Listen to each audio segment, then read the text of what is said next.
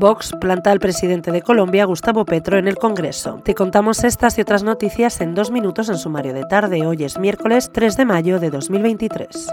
Los diputados de Vox en el Congreso han abandonado este miércoles el hemiciclo justo antes de que el presidente de Colombia, Gustavo Petro, iniciara su intervención ante las Cortes Generales. Todo ello mientras el resto de diputados aplaudían mayoritariamente de pie las palabras de Petro. Hoy, además, en The Objective adelantamos que Defensa reparte sobresueldos opacos a su personal de confianza. La cúpula del Ministerio de Margarita Robles reparte estos pluses salariales desde 2018 a oficiales que trabajan en su sede central. Estos sobresueldos en algunos casos superan el 170% del salario base, cuando un general del Ejército lo tiene topado en el 70%. El Departamento de Margarita Robles distribuye un complemento de forma discrecional con una instrucción interna que nunca ha salido a la luz.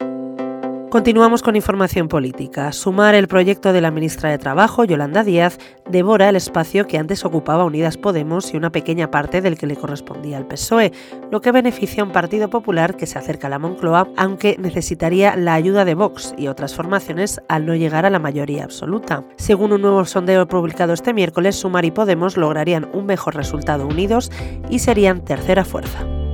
Para terminar, hoy en The Objective te contamos que los Falcon del gobierno han volado a República Dominicana hasta 27 veces en 2 años. La isla caribeña es el segundo destino más visitado fuera de la Unión Europea por los aviones oficiales del Estado, aunque no consta el motivo de la mayor parte de los viajes.